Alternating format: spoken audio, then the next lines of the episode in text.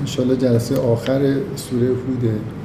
من ادامه هم بحثی که دفعه قبل داشتیم یعنی آیات آخر رو می‌خونم بعد یه دور برمیگردیم از اولیه نکاتی رو در مورد کل سوره میگم و انشالله بحثم باشه.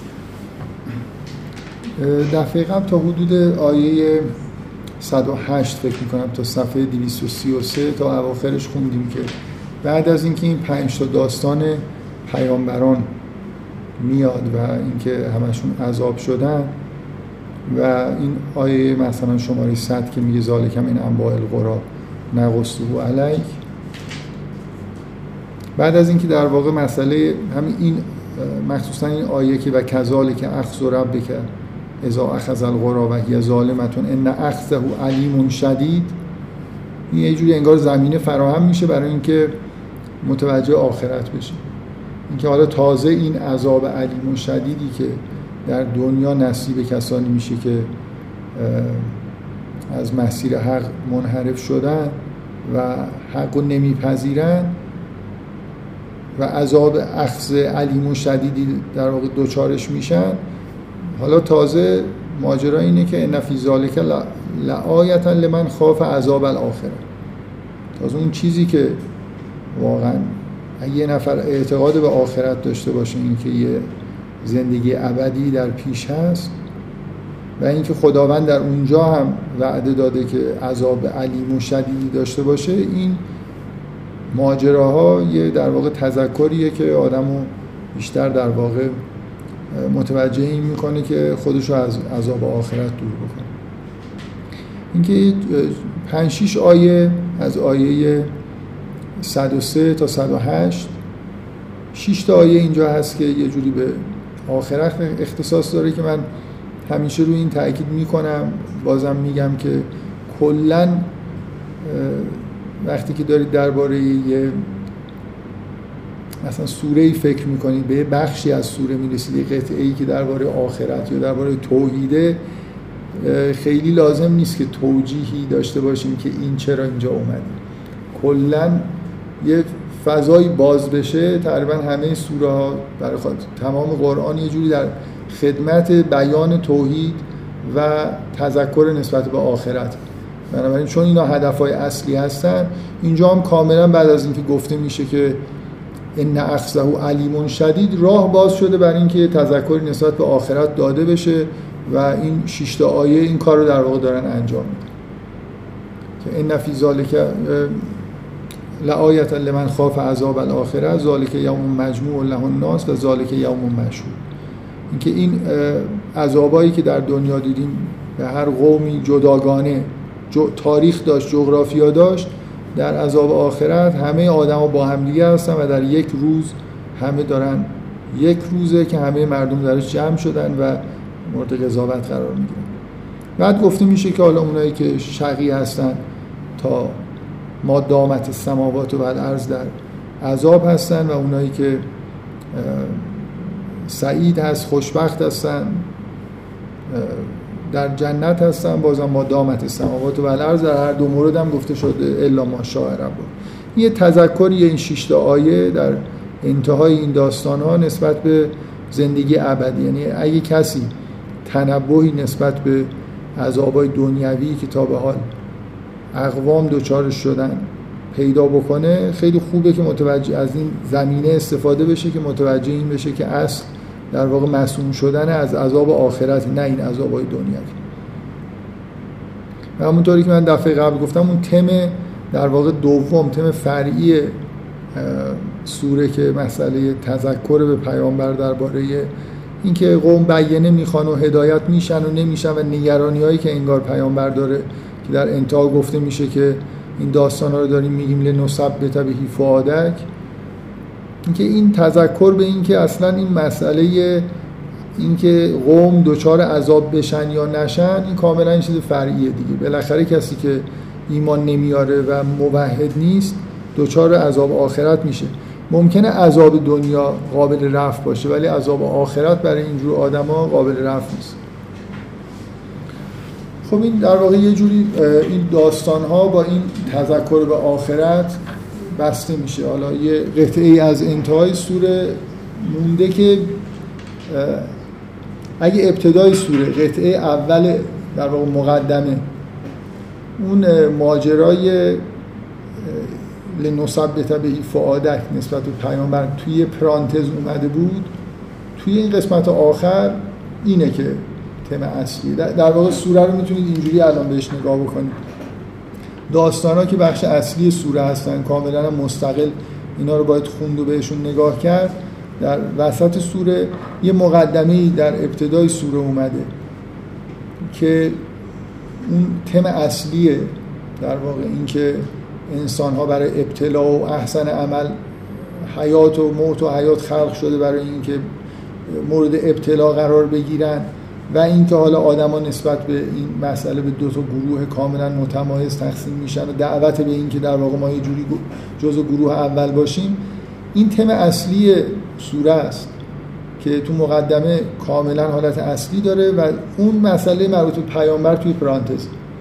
بعد داستان ها میاد تو قسمت آخر که حالا اینکه از کجا قسمت آخر شروع بکنیم از آیه مثلا 100 یا از آیه 109 شاید مناسب تر باشه که از آیه 100 تا 108 رو ادامه مثل وصل به داستان ها بدونیم تذکر به اینکه خب این داستان ها نشون میده که اینجوری شد و اینا عذاب شدن و آخرت هم اینجوریه.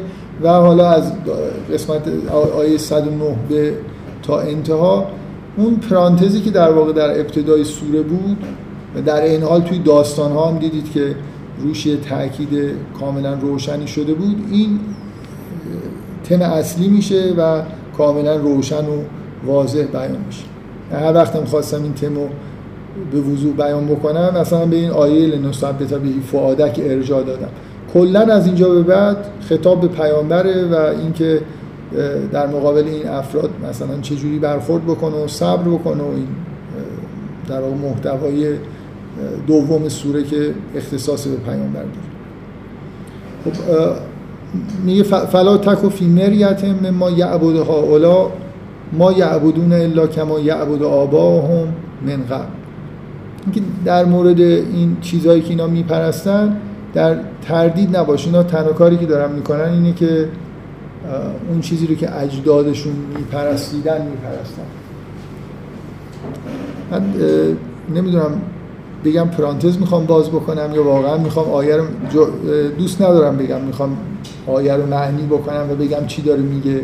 ولی این حرفی که می‌زنم فکر می‌کنم به این آیه مربوطه. اینکه فلا تکفی مریت ما ها اصلا یعنی چی؟ یه جوری گفتم که انگار دارم معنی می‌کنم دیگه ولی خواستم به عنوان پرانتز بگم. شنیدید ادعاهایی که عرفا مثلا یا عارف نماها مثل تماشاگر نماها از این اصطلاحات صدا و سیمایی عارف نماها مثلا میگن که بت پرستا بت پرستی هم اشکال نداره. اینا جلوه های نمی‌دونم خدا رو میپرستن. اینا بالاخره هر پرستشی یه جوری نمی‌دونم به خدا برمیگرده و این حرفا. اینکه توجیهی وجود نداره برای بت پرستی این کاری که بت پرستان می‌کردن این نبود که اصلا چیزی رو بپرستن. من این آیه رو واقعا می‌خونم یه جوری دوست دارم که فکر می‌کنم. این حرفش اینه که اصلا اینا فلا تکفی مریت ما یعبد ها اولا. اینکه تردید این که حالا نکنیم مثلا اینا یه واسطه دارن می‌گیرن یه جوری بالاخره منظورشون خداست. مثلا عارف نماها میگن که اینا بالاخره دارن جلوه های کمال رو میپرستن یه جوری برمیگرده به خدا. در حالی که ما یعبدون الا کما یعبد آباهم من قبل. این اصلا کاری به غیر از تقلید نمی‌کنن. یعنی اصلا پرستشی اتفاق نمیافته در مورد جامعه بت پرست اینی که اینا آدمایی هستن که جایی به دنیا اومدن بهشون گفتن این کارو بکن این کارو کردن گفتن. حسی وجود نداره از پرستش. مثلا مشکل بت پرستی واقعا اینه که اینا عموما احساس پرستش ندارن. این یه کار همون جوری که مثلا تحت تاثیر مثلا جامعه که دوش دارن زندگی می‌کنن یه شغلی انتخاب می‌کنن یه کاری می‌کنن عقایدشون هم همون جوری انتخاب کردن. بنابراین اصلا این تصورات که یه جوری توجیه بکنیم که بت پرستم خلاصه یه جوری مثلا یه بهره از توحید داره به دلیل اینکه همه چیز نمی‌دونم اینجوری نیست که طرف وقتی داره بت میپرسته کمالی مد نظرش باشه شیفتگی نسبت به کمالی یه جلوه‌ای باشه. یه چیز خیلی سطح پایین تر از این حرف هست. اینکه اینا آدمایی که اصلا زنده نیستن واقعا. برای پرستش یه جوری بالاخره طرف باید واجد حیات باشه. اینا به معنای واقعی کلمه. یه آیه در قرآن هست که میگه که میگه چرا اجابت نمی کنید وقتی شما رو دعوت می‌کنیم به یه چیزی که زنده بشید؟ مردن اینا. یعنی واقعا اصلا حسی وجود نداره. که بخواد طرف پرستش بکنه اونم نسبت به مثلا فرض کنید جلوه کمال. بنابراین همه اینجور توجیهاتی برای بود پرستی میاد خوب این آیه رو واقعا نمی‌دونم حالا میگم تو پرانتز بگم برای اینکه اون سراحتی که شاید برای یه آدمی که از این حرفا می‌زنه لازمه توش نیست. ولی به نظرم میاد که نکته همینه دیگه. میگه فلا تکفی مریت ما یعبد هاولا. اینکه شک و شبهه نکنی که اینا چی دارن میپرستن و حالا پرستششون معنی داره نداره و اینا. اینا هیچ کاری نمی‌کنن به غیر از اینکه دارن تقلید می‌کنن. توی جامعه به دنیا اومدن. واقعا حیاتشون در همین سطحه. یکی بهشون گفته یه کاری بکن همون کار دارن می‌کنن. هیچ حس و شور و مثلا فکر کن یه شور بت پرستی وجود داره. اینا مثلا با یه هیجانی عشق مثلا بت پرستی دارن. اصلا این حرفا نیست. نه شوری هست نه عشقی هست نه هیچی. اینا در واقعیت اینه که یه که مردن و تو همون سطح حیات خیلی خیلی نازل خودشون یه کارهای انجام میدن در حد اینکه یه دستوراتی اطاعت می‌کنن یا تقلید می‌کنن از یه چیزهایی که دیگران گفتن. و انا لن موفوهم نصیبهم غیر منقوص. اینکه اون کاری که انجام میدن اون چیزی که در واقع بهش باید برسن و بهش می‌رسن. در حدی که کار انجام دادن دیگه. اینا مثلا فرض کنید اگه یه نفر کاری که انجام داده واقعیتش اینه که حرف باباشو مثلا گوش کرده حرف نمی‌دونم اجدادشو گوش کرده. این اگه یه چیزی بهره ای براش باشه در دنیا یا آخرت بهش دقیقا به همون اندازه داده میشه. اگه یه ذره شور کمال پرستی زیبایی پرستی توش بودم اشکال نداره. همون یه مقدارش بهش داده میشه. ولی واقعیت اینه که اینا هیچ پرستشی به معنای واقعی کلمه در مورد بوتا اتفاق نمیفته می‌تونیم بگیم ولی من نمیگم دیگه آدم. می‌تونیم بگیم. آره، بالاخره تقلیده دیگه. یعنی شما طرف یه جایی به دنیا اومده الان من همش میگم داعش این تو این جلسات ذهنم متوجه این پدیده جدید منطقه است. یه دیگه جایی به دنیا اومدن اگر حالا موضوع صرف مثلا طرف نباشه و اینا بهش چیزایی گفتن همونو قبول کرده پرستشش هم. من اون روزی که تو جلسه اول بود بحث این شد که چرا مثلا فرض کنید خوارج عبادت می‌کردن و به جایی نمی‌رسیدن. آخه عبادتی که خوارج می‌کردن از این جنس بود دیگه. طرف به دنیا آمده بود پیغمبر پیروز شده بود اسلام استقرار پیدا کرده بود.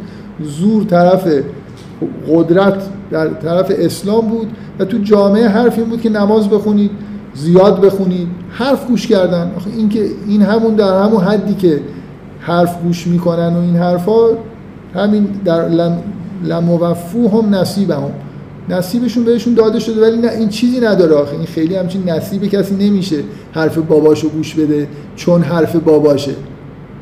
نه برای اینکه حرفش درسته. یوسف هم حرف باباشو و اجدادشو گوش می‌داد. اونجا با حالا حالت افتخار نگیم ولی با سراحت گفت که من این بوتا رو نمیپرستم از دین آبا آبای خودم پیروی می‌کنم. نه برای خاطر اینکه بابا هم گفتن برای خاطر اینکه دین حقه. می‌بینید که می‌فهمه داره چی کار می‌کنه. شاید از باباش و از بابا بزرگش هم بهتر می‌تونه بیان بکنه که توحید چیه. اون خطبهش اینو نشون میده. اینا بالاخره این, این آیه یه جوری درباره مشرکینه.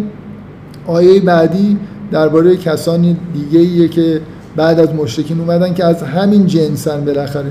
ولقد آتینا موسی الکتاب فختلف فی ولولا کلمتون سبقت من ربک لغزی بینهم. که بعدا هم موسی رو فرستادیم. یعنی شریعت اومد و جوامع دینی تشکیل شد و یه عده مثل همین خوارج و اینا اونجا بودن که کارشون همینه که شما وقتی که کسی که موحد به معنای واقعی کلمه باشه که اهل اختلاف نیست.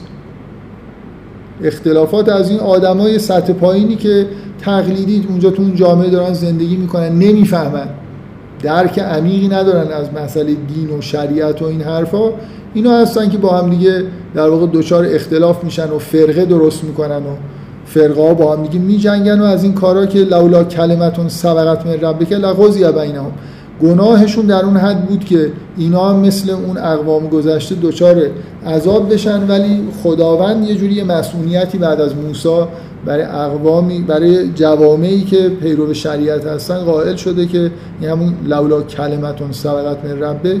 اشاره به همینه که اینا بالاخره نسبت به اون نوع عذابها یه مسئولیتی پیدا کردن. وگرنه از اونا سطح بالاتر نیستن بلکه قرآن بارها سراحتا میگه که اینا از اونا هم بدتر هم هستن. یه جوری فسادی که توی جامعه دینی و افتراع به خداوند و جعل نمی‌دونم کتاب و اینا اینا بزرگترین گناهان تاریخ بشر. و, این و انهم لفی شک منهم مریم. و اینا نسبت به اون به اصطلاح حالا نسبت به منهو برمیگرده ظاهرا به کتاب که اصلا در کل در محتوای کتاب در شک هستن. و ان کلا لما لیوفینهم ربک اعمالهم انه بما یعملون خبیر. دوباره در مورد همشون حالا هم اینا هم هم که گفته باز روی این بارها روی این تاکید میشه. چون اگه در یک کلام بخوایم بگیم اون تم اصلی سوره هود چیه؟ همون آیه‌ای که میگه که خداوند آسمان و زمین رو خلق کرد و بعد میگه که لیبلوکم ایوکم احسن و عملا. این مفهوم این که فلسفه زندگی اینه و ما خلق شدیم و در حال آزمایش هستیم برای اینکه کی بهترین عمل رو انجام میده این ماجرای اصلیه دیگه. دعوت به استغفار دعوت به توبه دعوت به عبودیت اینا همه یه جوری توی این سوره توی این چارچوب انگار داره مطرح میشه. برای همینی که اینقدر فشرده واژه عمل به طور مداوم تکرار میشه. گاهی اوقات توی آیه دو بار در سه چهار تا آیه چهار پنج بار پشت هم می‌بینید با همین واژه ختم میشه. مدام در واقع شما همین این تاکید روی این که بالاخره اگه دینی اومده شریعت دعوت به همینه دیگه. دعوت به اینه که انسان عبودیت خدا رو بپذیره و توی این دوره زندگی موقت دنیاییش اینجوری زندگی بکنه. عبودیت به همین معنا که من خودم رو در حال آزمایش ببینم که برای خدا مثلا چی کار می‌تونم بکنم؟ زیباترین کاری که دارم انجام می‌تونم انجام بدم چیه؟ چه جوری باید زندگی بکنم؟ اینکه احسن عمل رو بخوام انجام بدم با توجه به اینکه زیبایی به معنای مطلقش به خداوند اختصاص داره. این یه بیان دیگه از عبودیت یعنی اینکه من بخوام بندگی خدا رو بکنم فرقی نمی‌کنه بگم که می‌خوام احسن عمل انجام بدم. این فضای اینکه دعوت به اینکه زیباترین اعمال رو انجام بدیم. این اون تم در واقع اصلی سوره است و مدام چندین بار تو این سوره تکرار میشه که هر کسی هر عملی انجام بده به طور کامل نتیجهش می‌بینه. توی مقدمه توی آیه روی این تاکید شد که من کان یرید الحیات دنیا و زینتها نوف الیهم اعمالهم. اعمال به طور کامل نتایجش برمیگرده در دنیا یا در آخرت بالاخره اینا نتیجه اونی که حیات دنیا رو می‌خواد در همینجا دنبال نتیجه است به مقداری که عمل می‌کنه و اینکه راهی که در واقع در واقع اینجا توی دنیای منطقی حاکمه دیگه. یه نفر برای رسیدن به یه هدفی از راه درستش تلاش بکنه می‌رسه. اینطوری نیست که موانعی وجود داشته باشه که آدما مثلا فرض کنید یه آدمی دوست داره خیلی لذت ببره توی دنیا. هدفش همینه. و راهش هم پیدا می‌کنه. یعنی کار عجیب و غریبی نمی‌کنه. می‌دونه که از یه روشهایی در واقع برای لذت بردن استفاده می‌کنه. به اون لذتی که می‌خواد در حدی که اون عمل داره انجام میده می‌رسه. و چیزی دیگه براش در آخرت باقی نمیمونه. اونی هم که برای دنیای دیگهش داره کار می‌کنه برای خدا داره در واقع کار می‌کنه. در نگیم برای دنیای دیگه. کسی که به دنبال این حیات دنیوی نیست. حالا در حال عبودیت و احسن عمل انجام میده نتایجش رو اینجا نمی‌خواد ببینه نمی‌بینه و جای دیگه اعمالش در واقع بهش برمیگرده. در هر دو مورد یعنی وقتی که به خطاب پیامبر چه در مورد مشرکین چه در مورد کسانی که در واقع مشرک و کافر هستن ولی در بطن جوامع دینی در ظاهر موحد هستن. تو این دوتا آیه به پیامبر تذکر داده میشه که هیچ شکی در این نیست که اینا, در واقع یه جوری آدمای منحرفی هستن و اعمالشون هم به طور کامل بهشون نتیجهش داده میشه. حالا خطاب پیامبر اینجوری در واقع ادامه پیدا می‌کنه که این همون آیه معروفیه که میگن در اون حدیث نبوی اومده که سوره هود منو پیر کرد و میگن که در واقع منظور این آیه است فستقیم کما امرت و من تاب معک ولا تتقو انه به ما تعملون بسیر باز به تعداد این واجه های عمل و فضای در واقع سوره دقت بکنید. انتهای این آیه هم باز میاد انه به ما تعملون بسیر خطاب پیامبر این این تیکه دیگه این قسمتیه که مستقیما به پیامبر خطاب می‌کنه مثل اینکه نتیجه همه این چیزهایی که گفته شد در مورد پیامبر داستان ها اون تأثیری که این داستان ها می‌ذاره اینه که این حرفا در واقع به پیامبر زده میشه که دعوت به صبر دیگه. دعوت به صبر برای اینکه مثل بقیه پیامبران در واقع منتظر باشه که امر الهی ممکنه برسه قوم ممکنه عذاب بشن که اینا لایق عذاب هستن و این بحثا.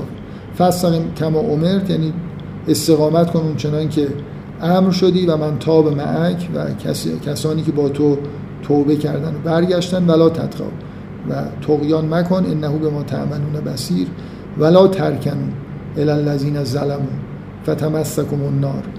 این در واقع یه جوری دیگه یادتون از اولین جایی که به پیامبری خطاب اینجا بود؟ فلعلک تارکن بعض ما یوها الیک. و زائق بهی صدر که یقولو لولا انزل علیه کنزون او جا معه ملک. اینکه پیامبر در واقع همه این خطاب ها و اتاب ها به پیامبر اینه که این تمایل فوق ای که پیامبر داره نسبت به اینکه این کسانی که مثلا فرض کنید در مکه هستن ایمان بیارن مخصوصا حالا مثلا بزرگانش چون جامعه قبیله اینجوریه دیگه. بزرگان اگه ایمان بیارن بقیه هم به دنبالشون ایمان میارن. این تمایل شدید پیامبر که بارها در قرآن مورد خطاب و اتاب قرار گرفته اینکه مثلا فرض کنید میگه که لعلک تارکن بعض ما یوها اینجا این به طور مختصر گفته شده فستقیم کما امرت و من تاب مک ولا تتقو تقیان مکن یعنی مثلا انگار از این چیز خارج نشد دیگه. چیزی رو عملی رو که باید بکنی ترک نکن یا برعکس. ولا ترکنو الی الذین ظلمو یه جوری اشاره به همینه که اینا بالاخره این مثلا فرض کنید سران و قریش کسانی که توی قریش هستن توی مکه هستن. اینا آدمایی که ستمکارن گناهکارن و نباید بهشون هیچ تمایلی پیدا بکنید. فتمسکم النار. اگه اگه تمایلی پیدا بکنید دوچار در واقع گرفتار آتش میشید. و ما لکم من دون الله من اولیاء ثم لا تنصر. و از غیر خدا برای شما ولی نیست و کسی شما رو یاری نمی‌کنه. و اقم الصلاه طرف النهار و زلفا من الليل. هر وقت حرف صبر سلات هم یه جوری همراش میاد دیگه. تو اول سوره بقره هم هست که وستعین به صبر و سلام و دعوت به صبر شده پیامبر. و عقم سلات طرف نهار و دعوت به سلات شده که به دلیل فاصله کمی که با اون آیه داریم بدون اینکه در اختیارمون باشی یاد اون جمله زیبای قوم شعیب میافتیم که بهش گفتن که از سلاتو که تعمورا که نماز تو باعث میشه که این بوتا رو نپرستیم فکرم دو همین دو بار در این سوره کلمه سلات اومده و اون چیزی که در واقع انگار نماز اینجا میگه لا ترکنو الالذین از ظلمو که اگه نماز کسی درست بخونه این از بین میره دیگه. اونجا در مورد شعیب این واقعیت رو حتی قومش هم فهمیدن که این نمازش خیلی موثره در این اینکه بوتا رو نمیپرست و تمایلی به این سمت نداره و اقم الصلات طرف طرف النهار و زلفا من اللیل ان الحسنات یذهبن السیئات. نماز بخونید در اطراف روز و در بخشی از شب که ان الحسنات یذهبن السیئات. این برای با توجه به فضای این سوره که دعوت به عمل احسنه خیلی آیه مهمیه برای خاطر اینکه سراحتا داره میگه که چون اگه یه نفر تحت تاثیر این سوره قرار بگیری این آیه خیلی التیام بخشه دیگه. یعنی خیلی خوب مثلا این سوره رو بخونیم و احساس بکنیم که مسئله احسن عمل چی و ما اینجوری نبودیم. کلی سیعات داریم و این کارنامه زیبایی نداریم. این که واقعا این آیه که میگه ان الحسنات یذهبن السیئات مثل اینکه اگه رو بیارید به عملهای زیبا اون عملهای زشت یه جوری انگار نابود میشن از بین میرن و انگار کارنامه آدم کارنامه خوبی میشه اگر به عمل زیبا رو بیاره. ذالک ذکر را للذاکرین. این یه تذکریه برای کسانی که متذکر میشن. وصبر جان. همین توصیه به نماز گذاردن هم میاد که اون حسنات وقت معلوم میشه که انگار مثلا بهترین حسنه همون بله صد در آره. یعنی اصلا توی قرآن به سراحت مثلا وقتی که میگه محسنین الذین اولین چیز اینه که الذین یقیمون الصلاه یعنی احسان احسان در قرآن حالا اسم فاعلی محسن ازش گرفته میشه. به مردم بگید احسان فکر می‌کنم مثلا برم به فقرا غذا بدن این زیباترین عمله. بله؟ آره ولی اولش نماز. اولش نماز. محسنین الذین یقیمون الصلات و یؤتون الزکات. بله.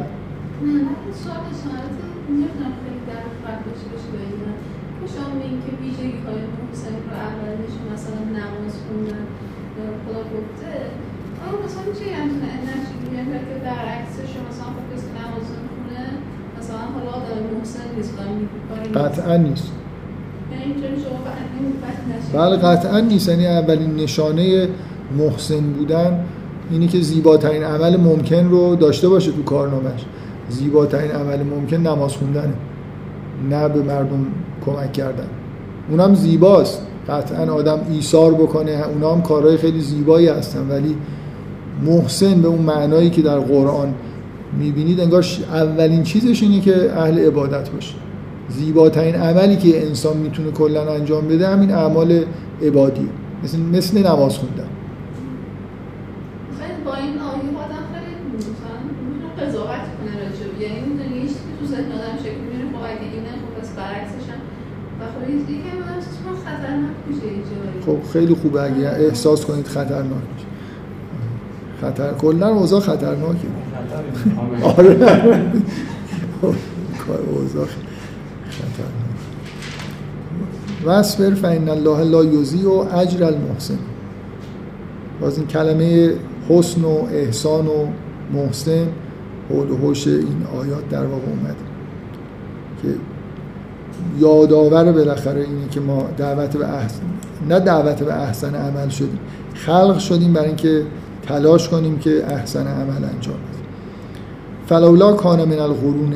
این این آیه این خ... این خطابا به پیغمبر بود یعنی از این در واقع قسمت انتهای سوره اون بخشی که همون پرانتزی که تو مقدمه باز شده بود و توی داستان ها من بارها اشاره کردم که برمیگردیم یه جوری به همون نکته ای که در خطاب پیامبر گفته شده. و شما در طول داستان ها یه چیزی با مرتب تکرار میشه.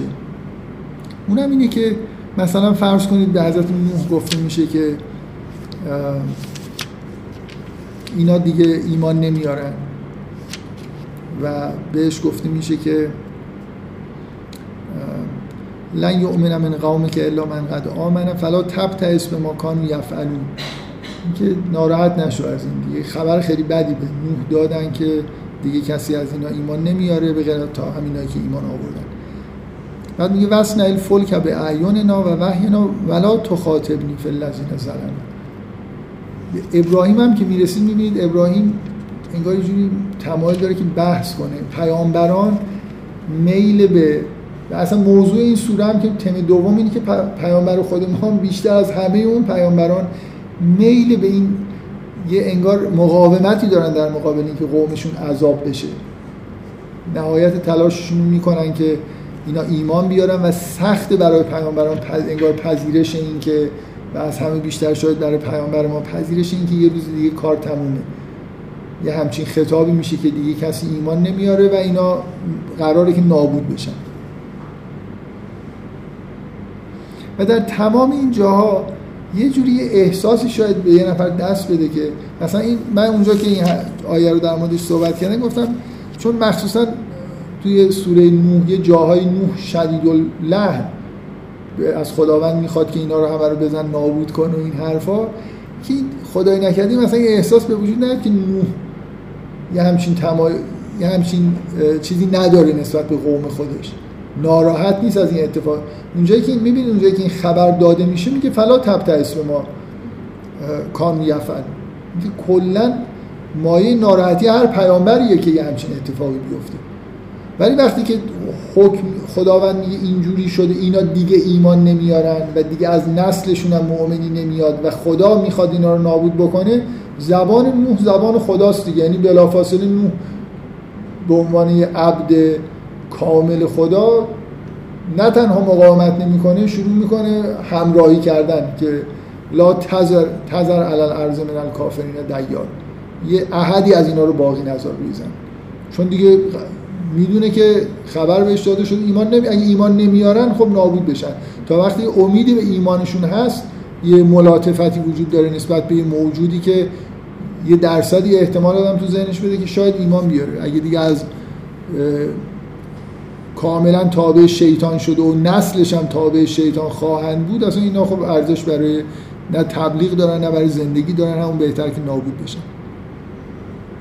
این نکته ای که می‌خوام ابراهیم هم می‌بینید همیشه اینطوری که خداوند اونجا خیلی قاطع داره میگه که انگار خب نه یه همونجور که شبهی ممکنه پیش بیاد در مورد نوح یا حالا حضرت موسی که یه جا بازی دعای شدید و لحنی بر علیه فرعون و همراهانش داره اینکه خداوند چی؟ خداوند با خوشحالی این کار رو می‌کنه. این آیه به نظر من خیلی آیه جالبیه که اینو این تأسفی که تو این آیه هست. فلولا کان من القرون من قبل کن اولو بقیت ینهون واقعا چرا چرا اینقدر کم بودن؟ چرا در این دوره های قبل در این غریه ها و اینا؟ یه عده‌ای نبودن که بیان ینهون عن الفساد فساد فی الارض. الا قلیلا من اینجوری نیست که از آسمان ها شادی در کار نیست که آدما میرن جهنم. شادی در کار نیست که ناراحتی یعنی قراره که همه آدما که خلق میشن یه جوری عزیزن. بالاخره قراره که همه آسمان ها در این جهت که خوشبخت بشن به سعادت برسن. این همه پیامبران فرستاده میشن برای اینکه اینا رو سعی کنن نجات بدن. و این آیه با این لحن تاسف آوری که داره انگار اینجا از طرف خداوند مثل همین که اصلا چرا اینجوریه؟ خداوندم با خوشحالی به نوح نمی‌گفت که دیگه اینا ایمان نمیارن. یعنی لحن خداوند رو اینجوری توی قرآن تصور نکنید که یه تاسف همگانیه از پیامبران گرفته تا آسمان ها همه متاسفن از اینکه چرا بشر اینجوریه. چرا از یه قومی نمی‌دونم 950 سال تبلیغ نوح توی یه قومی که هزاران هزار نفر میان و میرن چند تا دونه آدم فقط ایمان آوردن. تقریبا همه این اقوام اینجوریه دیگه. یه, یه اتوبوس هم ایمان نمیارن. یعنی مثلا ببینید من همه رو با یه ماشین فراری میدن بعدا عذاب میارن اینجوری نیست جمعی فقط یه بار یه جمعیتی هم هست که از اون نوع بنی اسرائیل اینا هستن که بعدا می‌بینید که ایمانی در کار نیست کلا همش همینجوری در حد اتوبوس و ماشین سواری و سه چهار نفر و اینجوریه. و این تاسف آوره. برای لحن این آیه اینجوریه که بعد از گفتن همه این حرفا مثل یه دفعه با همون غمی که شاید پیامبر داره یه جوری همراهی می‌کنه این آیه. فلولا کان من القرون من قبلکم. اولو بقیت ینهون عن الفساد فی الارض. الا قلیلا مما ممن انجینا منهم و تبع الذین ظلموا ما اطرفوا فیه و کانوا مجرمین. کسایی که تعداد الا قلیلا من انجینا منهم به غیر از تعداد کمی از کسانی که نجاتشون دادیم و تبع الذین و کسانی که ستمکار بودن و گناهکار بودن تبعیت کردن ما اطرفو فی از اسرافا و زیاد روی هایی که درش می‌شد و در اون اقوام می‌شد و کان من المجرمین و از گناهکاران بودن و ما کان ربک لیهلک القرى بظلم و اهلها مسلمون. خداوند اینجوری نبوده که ستمی بر اینها بکنه در حالی که اینا اهل صلاح و مصلح بودن ولو شاء ربک لجعل الناس امتا واحده اینو من قبلا تو جلسه اول بهش اشاره کردم که یه جور بازگشت در واقع به همون مسئله ابت اینکه اصلا فلسفه زندگی و حیات و مرگ در زمین اینه که انسان ها مورد ابتلا قرار بگیرن و در واقع توی این حیاتشون دنبال این باشن که احسن عمل انجام بدن و نتیجه اعمالشون رو هم خواهند دید. و ولو شاعر ربک جعل الناس امتا واحده اگه, اگه این ابتلا نبود اختیار به انسان ها داده نمی‌شد می‌شد خداوند از همه سلب اختیار بکنه. آزمایشی هم در کار نباشه. همه عین هم باشن و امت واحده باشن و به خوبی و خوشی زندگی بکنن. ولا یزالون مختلفین الا من رحم ربک. در حالی که اینجوری نبوده. و اینا همش در واقع میرن به سمت اینکه اختلاف پیدا بکنن به غیر از اینکه مورد رحمت و پروردگار قرار بگیرن. و لذالک خلقهم. برای همین خلقشون کردن. یعنی این, این انسان خلق شدن برای اینکه اختیار داشته باشن بتونن عمل احسن انجام بدن یا ندن مورد ابتلا قرار بگیرن. این چیزیه که در واقع توی زمین اتفاق افتاده و انسان ها در واقع حیات خلق شده برای خاطر اینکه یه همچین آزمونی در اینجا انجام بشه. و تمت کلمت ربک لان جهنم من الجنت و الناس اجمعین. این نتیجه آزمون هم از اول معلوم نیست کی بهش بره کی جهنم. ولی اینکه کلا چقدر ردی و قبولی داره از اول معلومه که قسمت جهنم پر میشه. جنت هم خب خیلی وسیعه برای همین پر نمیشه. حالا انشالله که جمعیت جهنم هم زیاد. جمعیت بهشت هم زیاد. و کلا نقص و که دوباره برمیگردیم. کل ببینید از این قسمت انتهایی متمرکز روی پیامبر دیگه به طور مشخص. یعنی تم دوم که لابلای مقدم و داستان ها اومده بود تو این قسمت کاملا تم اصلی خطاب به پیامبر دعوت به صبر میشه. اون حس همراهی با اینکه خب این بالاخره دردناکی که چرا اینا ایمان نمیارن دردناکی که چرا جهنم پر از کسانی میشه که تخلف می‌کنن و تو اون آزمون ها در واقع درست شرکت نمی‌کنن. و کلا نقص و علیک من انباء رسل ما نثبت بهی فؤادک و جاءک فی هذه حق و موعظتون و ذکر للمؤمن. اینکه از داستانهایی رو می‌خونیم که قلبت آرام بگیره و توی این داستان ها حق و موعظه و ذکر برای مؤمنین هم هست. و قل للذین لا یؤمنون اعملوا علی مکانتکم انا آمنون. به اونایی که ایمان نمیارن بگو که در سر جای خودتون عمل بکنید. با شیوه خودتون انا آمنون ما هم عمل می‌کنیم. باز من تاکید روی این مفهوم عمل. و انتظروا انا منتظرون. در انتظار باشید ما در انتظاریم. و لله غیب السماوات و الارض و الیه یرجع الامر کله فعبده و توکل علیه. برای غیب آسمان ها و زمین در اختیار خداست و همه امور به خداوند برمیگرده. بندگی خدا رو بکنید و توکل علیه و به خدا واگذار بکنید و ما ربک به غافل اما تعملون. خداوند از اون چی که عمل می‌کنید غافل نیست. که توی سوره یونس هم این نظم این شکلی وجود داشت که تم دوم که باز در مورد پیامبر بود آخرش پررنگتر شد.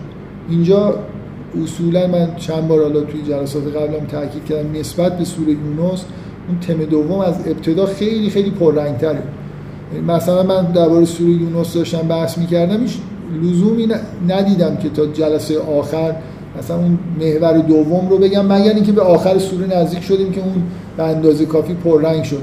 خیلی در ابتدا تا نزدیک های انتهای سوره اون حالت به اصطلاح کمرنگی داره که خیلی نظر آدم جلب نمی‌کنه. کلا توی سوره نوح این تم دوم از اول پررنگتر بوده و در پایان هم کاملا میشه گفت که یه سری آیات انتهایی اختصاص به این موضوع داره. خطاب پیامبر دعوت به صبر و اینکه اون ولا ترکنو الی الذین ظلمو این آیه هایی که همش می‌بینید که یا نهایتش همین سراحت این که نقص علیک من انباء رسول ما نصب تو به فادک این که حالا در این حالی که در اینا حق و موعظه و ذکر برای مؤمنین هست این داستان ها برای پیامبر نیومدن برای مؤمنین هستن. توشون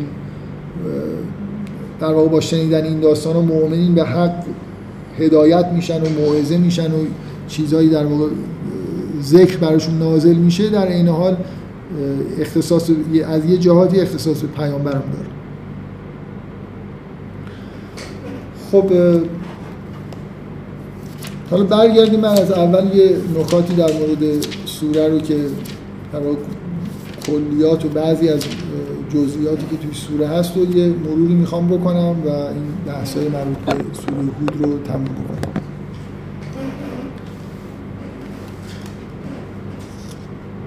بذارید قبل از اینکه برگردیم به آخر الان که آخر هستیم من بازم همون نکته رو یادآوری می‌کنم که من وظیفه‌ای برای خودم قائل نیستم که ارتباط بین سوره ها رو بگم مگر اینکه یه چیزی روشنی وجود داشته باشه مثل ارتباط این تم مشترک در سوره هود و یونس. و بنابراین با وجود اینکه وظیفه‌ای برای خودم قائل نیستم ولی این نکته رو بعدم نمیاد تذکر بدم که چون در مورد سوره یوسف قبلا بحث کردیم می‌خوام یادآوری بکنم که سوره یوسف هم این تم توش وجود داره. یعنی اگه یادتون باشه و گوش کرده باشید این بحثای مربوط به داستان یوسف رو یه وقتی داستان یوسف به انتها می‌رسه چون قبل از اینکه داستان شروع بشه با این آیه‌ای که میگه که ان فی یوسف و اخوته آیات للسائرین نظر ما به طور خاص وقتی داریم داستان رو شروع می‌کنیم به رابطه بین یوسف و برادراش جلب میشه تم اصلی داستان رابطه بین یوسف و برادراشه نه رابطه بین یوسف و زلیخا. یا رابطه بین یوسف و یعقوب. و ماجرای سوره یوسف اون تم اصلی تلاش بی‌نظیریه که یوسف می‌کنه و خود یوسف و پدرش برای اینکه اینا که دچار گمراهی شدن و دچار گناه شدن راه براشون باز بشه که برگردن. و نهایتا وقتی که داستان تموم میشه که اون آیه دهشتناک یعنی چی گفتن ترس خطرناک. اون آیه خطرناک میاد که میگه که نبودی اونجا وقتی که اینا جمع کردن. و ما کنت لدیهم. آیه چندمه؟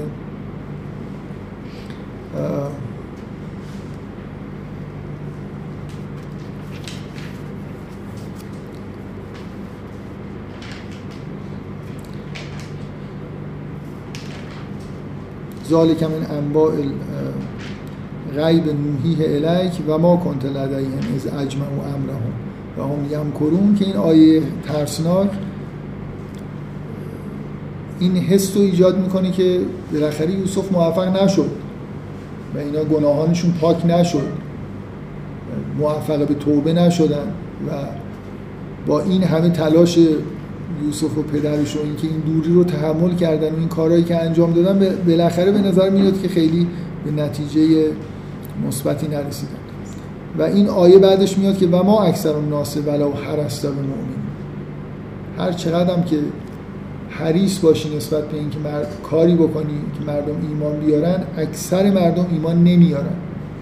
این این خطاب پیامبر در واقع همین تمیه که توی سوره یونس و هود به طور خیلی پررنگتر وجود داره و توی داستان یوسف هم در واقع محور اصلی اون داستان می‌تونید بگید اینه. حالا به غیر از اینکه خود داستان مستقلا همه اجزایش قرار نیست که حول یه نمی‌دونم پیام ساده اینجوری جمع بشه ولی یه تم پررنگ توی داستان اگه بخوایم بیان بکنیم که چه چیزی تو اون داستان پررنگه رابطه بین یوسف و برادراش تلاشی که یوسف می‌کنه زجر و عذابی که می‌کشه برای اینکه اینا مشکلشون حل بشه و این آیات انتهای داستان نشانه اینه که علاوه بر همه این تلاشایی که یوسف کرد هنرمندانه با نهایت حکمت و درایت برنامه های چید که اینا متوجه اشتباهشون بشن بالاخره نتیجه اونچنانی نداده و اکثر مردم هم هر کاری بکنیم ایمان نمیاره.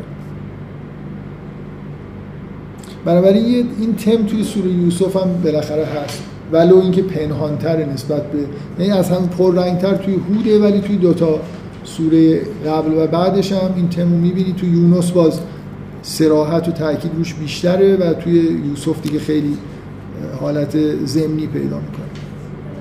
بفرم واژه حسن خیلی صحنه های ابتلا زیاد واسه یوسف یعنی بعدش هم میگه یعنی اگه اینجور دیدی داشته باشه و بعد اون بحث صبر جمیلی که واسه یه مثال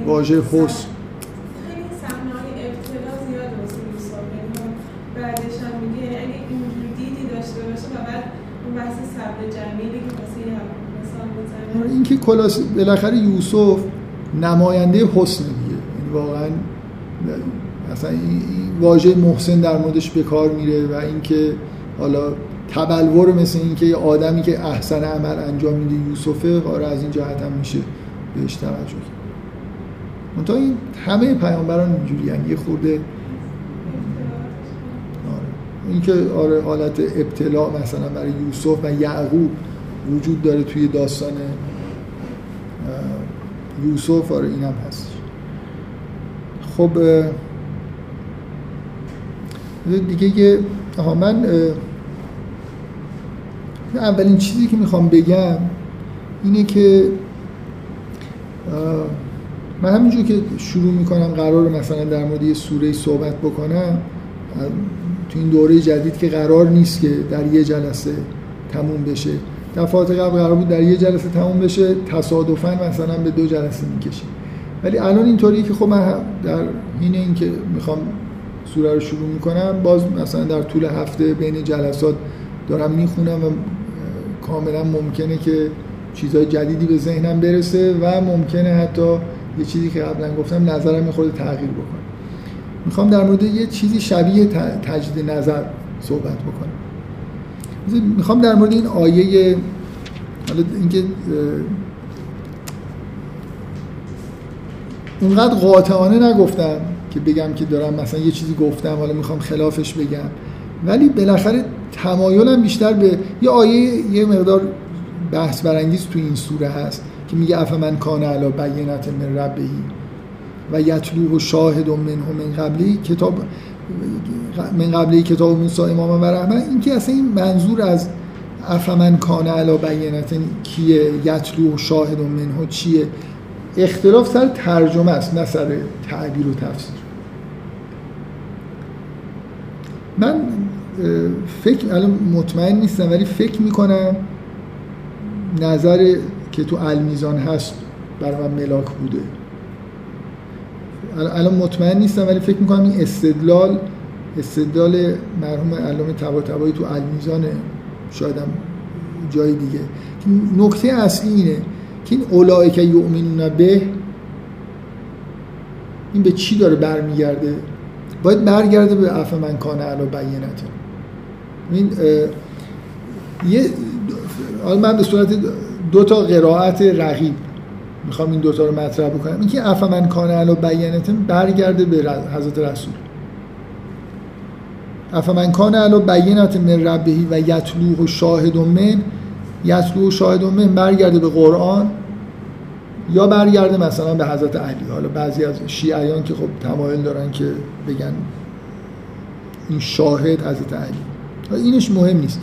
افمن کان علا به کی داره اشاره می‌کنه. یه قرینه ای وجود داره که در واقع دو تا قرینه لفظی وجود داره که به نظر می‌رسه که خوب نیست که اینو نسبت بدیم به حضرت رسول. فکر می‌کنم توی المیزانم چون دوباره نگاه نکردم یادم نیست که مطمئن نیستم که این استدلال مال المیزانه. فکر می‌کنم تو المیزان اینجوری استدلال شده. که این ترجمه برگردوندنش به حضرت رسول خوب نیست ترجمه در واقع تعبیر خوبی نیست برای خاطر اینکه یه قرینه کوچیک. اینکه قبلش گفته شده من کان یرید الحیات دنیا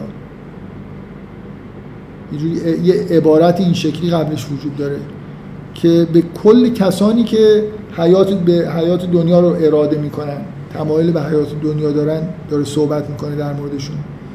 بعد میگه اولئک الذین لیس لهم فی الاخرته این یه به نظر به فور یه آیه هست که میگه من کانه یرید الحیات دنیا بعد میگه اولئک الذین لیس لهم. پس اینم باید اینجوری خونده بشه. افمن کان علی بینت من ربهی بعد میگه اولئک یؤمنون به. اگه بگیم افمن کان علی بینت من ربهی این برمیگرده به حضرت رسول بعد این اولئک یؤمنون به به چی داره برمیگرده؟ من فکر می‌کنم اکثر کسایی که تمایل ندارن که افمن کان علا بینتن رو به حضرت رسول برگردونن بزرگترین مشکل نه اینکه شبیه من کان یرید الحیات دنیا. اینکه این اولایکه باید چجوری تعبیر بشه؟ مثلا اگه من ترجمه بکنم که آیا کسی که بر بیانه از سوی پروردگارش هست یعنی حضرت رسول و یطلوه شاهد من و یه شاهدی هم در به دنبالش میاد. و من قبلهی کتاب موسی امام و رحمه و, در و قبل از اون حالا قبل از این شاهد یا قبل از این شخص کتاب موسی امام رحمت بوده. اولایی که یومینون به یعنی چی؟ اولایکه داره به کجا برمیگرده؟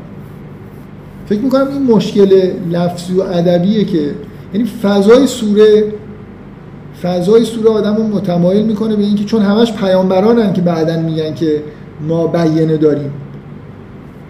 یعنی اصلا عین این عبارت از قول حضرت نوح و از حضرت هود و صالح و هود نفس صالح و نمی‌دونم. شاید گفته میشه که آیا اگر بر بیانی از طرف پروردگارم باشم؟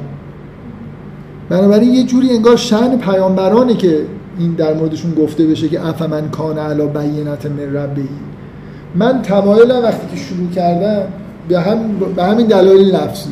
این بود که چون احساس می‌کردم که خراب میشه همونجوری که فکر می‌کنم تو المیزان نوشته که این اولایکه مرجعی پیدا نمی‌کنه تمایلم به این بود که همینجور بگم به دلایل لفظی که اینو باید کلی معنی کرد.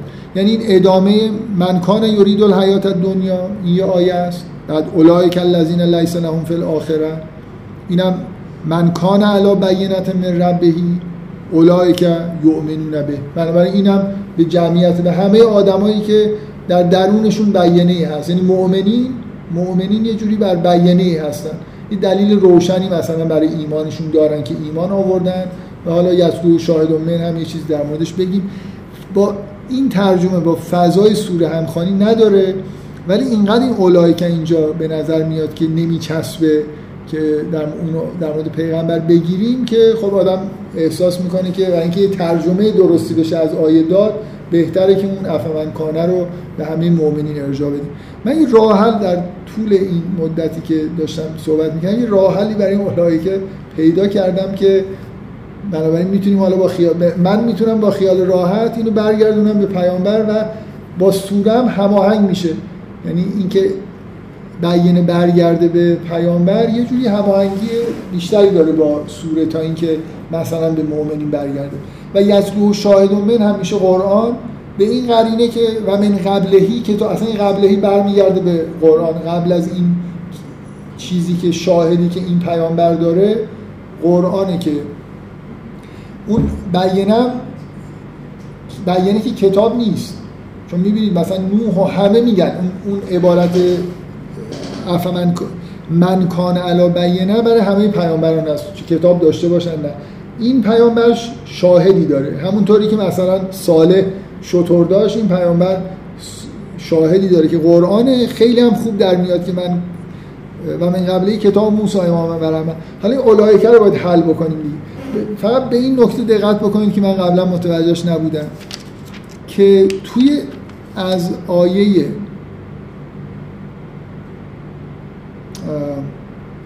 از آیه یازدهم من کلا وقتی دارم در مورد شعر و ادبیاتی صحبت می‌کنن خیلی راحت این واژه رو به کار می‌برن مفسرین و منتقدین که از کلمه بازی استفاده می‌کنن. میگن حافظ اینجا با مثلا این و آن بازی کرده. من یه خورده عبا دارم که این کلمه بازی رو در مورد قرآن به کار ببرم ولی حالا به همون معنای متعارف از این آیه با اولایکه بازی شروع میشه که من توجهم جلب نشد. هی این اولایکه داره تکرار میشه. اونها که مؤمنن بعد اون اونها که کافرن اونها که مؤمنن اونها که کافر. هی اولایکه و اصلا تو این سوره دیگه اولایکه نمیاد. فکر می‌کنم شش بار پشت سر هم تو این آیات این واژه اولایکه میاد.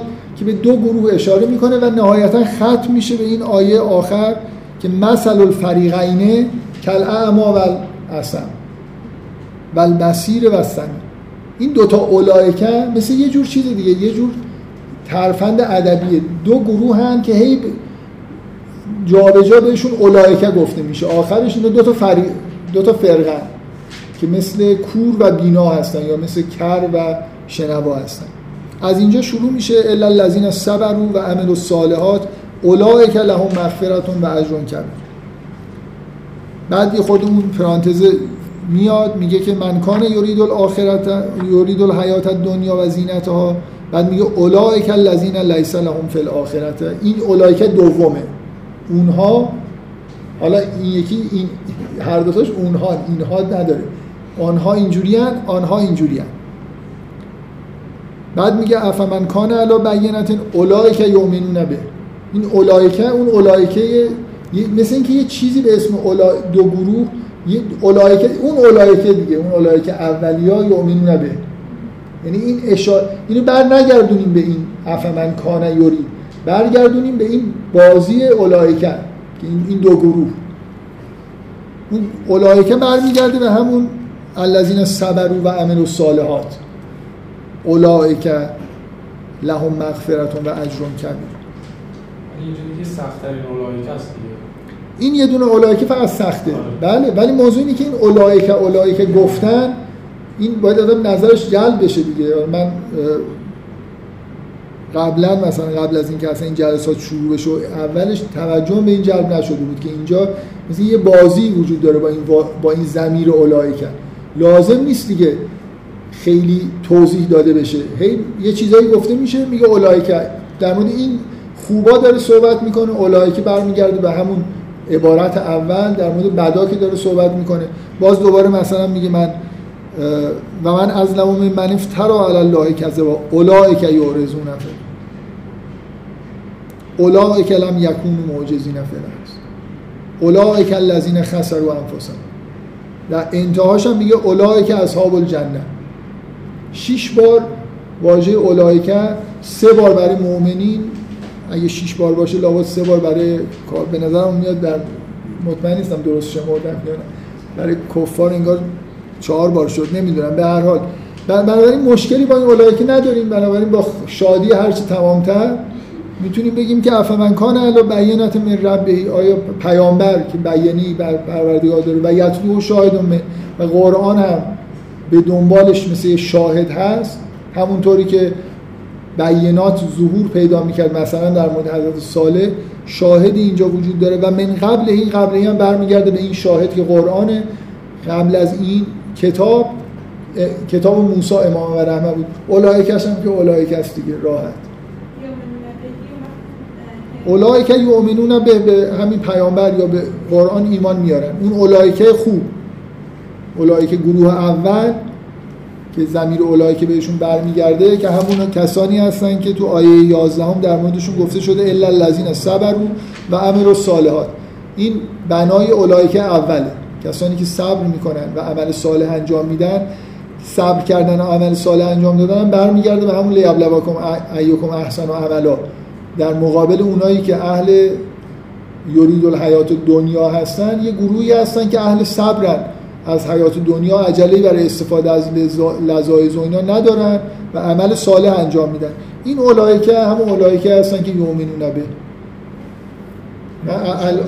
الان این اولایکه من واقعا خب فکر کنم هر کسی می‌خونه حسش اینه که نمی‌خوره به اینکه کلی باشه برای اینکه یتلو و شاهد من و من قبل کتاب و موسی. ولی اولایکه یه مفسرین رو اذیت می‌کرده و می‌کنه و من الان دیگه هیچ اذیت نمیشم. خیلی هم خوشم میاد. فکر می‌کنم که یه چیز ادبی جالبی اینجا هست. و ختم میشه این بخش مثل الفریقین کل اعما و اصلا همین دو تا فرقه ای که هی با عنوان اولایی که اولایی که ازشون یاد کردیم اینا مثل کور در مقابل مثلا بینا هست. این یه نکته در مورد مقدمه که به نظرم اومد که حالا لازمه که بگم. هرچند که به محتوا ببینید به محتوای کلی ارتباط نداره ولی قبول دارید که این الان با محتوای کلی هماهنگ‌تره یعنی اینکه این بیانه داشتن هم مثل بقیه پیامبران به پیام اصلا اینم در واقع ادامه اونه که به پیامبر داره گفته میشه که تو بر بیانه هستی و شاهدی داری و ادامه همون در واقع همون ادامه پرانتز هم زمینه برای همین مسئله اصلا کلا مفهوم دوم اگه دو تا من می‌خوام دو تا واژه بگم که تم اصلی و فرعی این سوره رو می‌سازن یکی واژه عمله. یا اگه اجازه داشته باشم بگم مثلا احسن عمل که کلا از اول تا آخر اون مفهوم کلی سوره هول و این داره میگرده. مثلا ابت... یا مثلا ابتلا. حالا اون چیزی که در واقع اون تم اصلی سوره حول این لیبلوکم ایوکم احسن و عملا میگرده. و اینکه حالا آدما نسبت به این ابتلا به دو تا فرقه تقسیم میشن و الی آخر. و تم دوم بیان است. واژه دوم واژه بیان است. اگه عمل رو میگم از این جهتی که همونطوری که بیانه. عجیبه که آیه توی نظم قرآن جلسه اول یه سری واژه های کلیدی نظم قرآن رو گفتم. اونایی که تکرار بیشتری دارن. عجیبه که آیه چیز واژه عمل رو به عنوان واژه کلیدی اینجا ذکر نکرده من نمی‌دونم از نظر شمارش و اینا واقعا چیزش یعنی تعداد دفعات تکرارش مشخصا بیشتر از مقدار عمومی توی به اصطلاح قرآن هست یا نه. اگه نباشم من یه بار در مورد همین سوره یونس که بحث می‌کردیم فقط برای اینکه نظر ما به یه واژه جلب بشه شمارش که تنها راه نیست. اگه من یه مثلا فرض کنید من در مورد سوره یونس که داشتم بحث می‌کردم در مورد این آیه این نکته رو گفتم. وقتی که مثلا یه همچین آیه شما می‌بینید قل حل من شرکایکم من یهدی الالحق قل الله یهدی للحق. افا من یهدی الالحق احق و ایتبع اما لا یهدی الا ان یهدا اینکه یه آیه درست بکنیم کلمه حق و هدایت اصلا کلا همش انگار با همین مشتقاتش ساخته میشه. نظر ما به مفهوم حق و هدایت جلب میشه. ولو اینکه حالا فرکانسش در کل یکی نباشه. یعنی تو این سورم فشردگی جاهایی که سه بار مثلا پشت سر هم کلمه عمل میاد امکان نداره نظر آدم رو به این واژه و این مفهوم جلب نکنه. بنابراین تم اصلی حول عمل احسن عمل و ابتل مفهوم مفهوم ابتلا و تم فری درباره بیان است. و تمام این تم دوم که خطاب پیامبری که از تو بیانه می‌خوان و قبول ندارن. اصلا داستان های پیامبران با این تم تو این سوره داره روایت میشه که بیانه ارائه کردن. اینا چی کار کردن؟ اصلا نفهمیدن. اصلا من حسم نسبت به سه تا داستان اول اینه که عکس عملشون در مقابل بیانه متفاوته. حضرت نوح در مقابل یه قومی قرار داره که اصلا نمی‌فهمن بیانه چیه. قوم خود اینجوریه که می‌فهمن بیانه اصولا چیه. اصلا دلیل و این چیزا می‌فهمن ولی دلایل بیانه این پیامبر رو نمی‌فهمن و قبول ندارن که بیانه داره. و سومی هم که هیچی دیگه یعنی بیانه رو می‌کشن. رسما از دست قبول یعنی می‌فهمن بیانه چیه. قبول هم دارن که این بیانه است ولی بیانه رو سر می‌برن. مثلا یه جوری محوش می‌کنن که نبینن. بنابراین این این تم بیانه و این تذکری که به پیامبر داده میشه در مورد اینکه نباید نگران این باشه و تاریخ نشون میده که حتی اگه شطوری هم از کوه مثلا در بیاد آخرش هیچ تأثیری روی ایمان و قوم نمی‌ذاره بلکه شاید حتی عذابشون رو به نزدیک بکنه. من مخصوصا اشارم به اینه که این آیه‌ای که میگه که سه روز شما همینجور بچرید تا عذاب نازل بشه. اینکه گاهی بیانه نیاوردن در واقع در باطنش رحمته نه عذاب. وقتی با یه آدم هایی در واقع سر و کار داریم که توان پذیرش حق رو ندارن اون بهتر که خیلی هم فشار بهشون آدم نگیره جای دیگه بله صد درصد. بله آره. آره دیگه. نه یه نه یه جا اصلا من اصلا یه اصل مشخصیه دیگه که اگه بیانه ای بیاد یه چیز دلیل روشن بیاد عذاب جلو میفته دیگه. اما الان ایمان بیارید آوردید نه هم که دیگه کارتون تمام خب این این آیه برای این ترجمه با که مفهوم بیانه رو برگردونیم به پیامبر با تم اصلی سوره خیلی هماهنگیش بیشتره و مشکل انشالله اولای کم حل آه. آها یه در مورد خب یه فکر می‌کنم یه چیز اصلی که تو این سوره آدم باید بهش فکر بکنه اینه که داستان ها این پنج تا داستان که پشت سر هم روایت میشن ارتباطاشون با هم دیگه چی؟ یعنی یه روند کلی مثلا توی پنج تا داستان می‌بینیم یا نه؟ من یه چیزایی به طور کلی گفتم و حالا می‌خوام به چند تا نکته دیگه اشاره بکنم. اولین نکته خیلی واضح اون قرینه بودن مرگ پسر نوح و بشارت تولد اسحاق و یعقوبه من مخصوصا می‌خوام روی این تاکید بکنم که که چرا گفته میشه که بشارت دادیم به اسحاق و من ورائه یعقوب. بشارت به یه نسل دادن نه بشارت به یه پسر. دیگه حالا مثلا ادامه و من ورائه یوسف و من ورائه اینا. ولی اینکه به اه، ابراهیم بشارت داده شد که از تو ذریه‌ای به جا میمونه که از اسحاق بعدش یعقوب و همین چیزی که برای ذریه حضرت ابراهیم بنی اسرائیل شد. که این با نابود شدن پسر نوح یه جوری تقارن داره دیگه. اون نابود شدن نسل هایی که حتی اگه پسر پیامبری بوده. نسل هایی که در واقع فاسدن و دیگه قابل اصلاح نیستن و در عین حال جنبه مثبت دخالت تکوینی خداوند به وجود آوردن یه نسل جدید.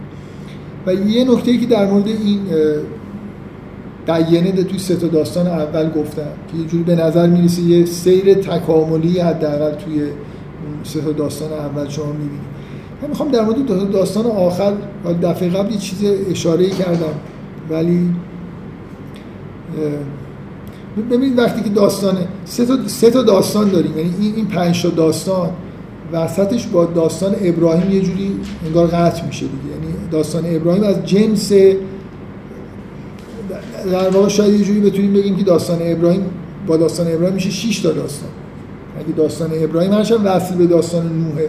ولی مثل یه حالت میان پرده ای داره که از جنس اون پنج تا داستان دیگه نیست.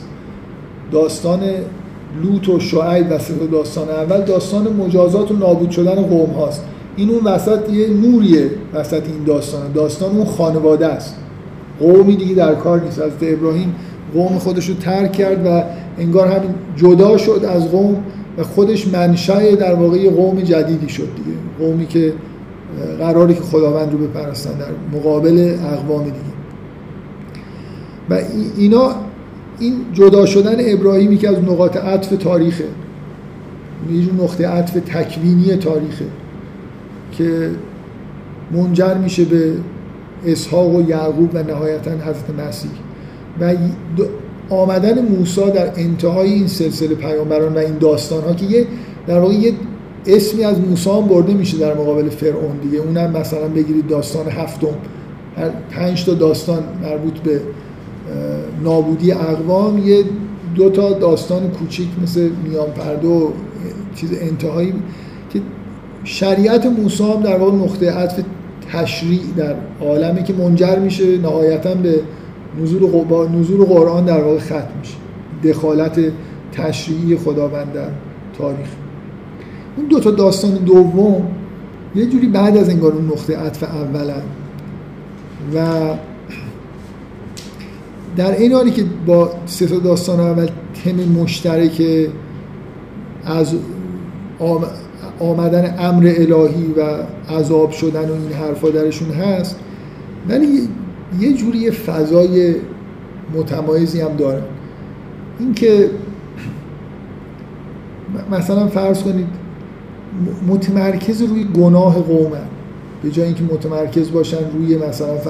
شما توی سه تا داستان اول دعوت رو میشنوید و تمرکز روی مسئله بیانه است. اینکه بیانه بیاد نیاد شما اطاعت می‌کنید یا نه. توی دو تا داستان دوم اصلا مثلا انگار جهان فضاش تغییر کرده. اینا یه موانعی دارن.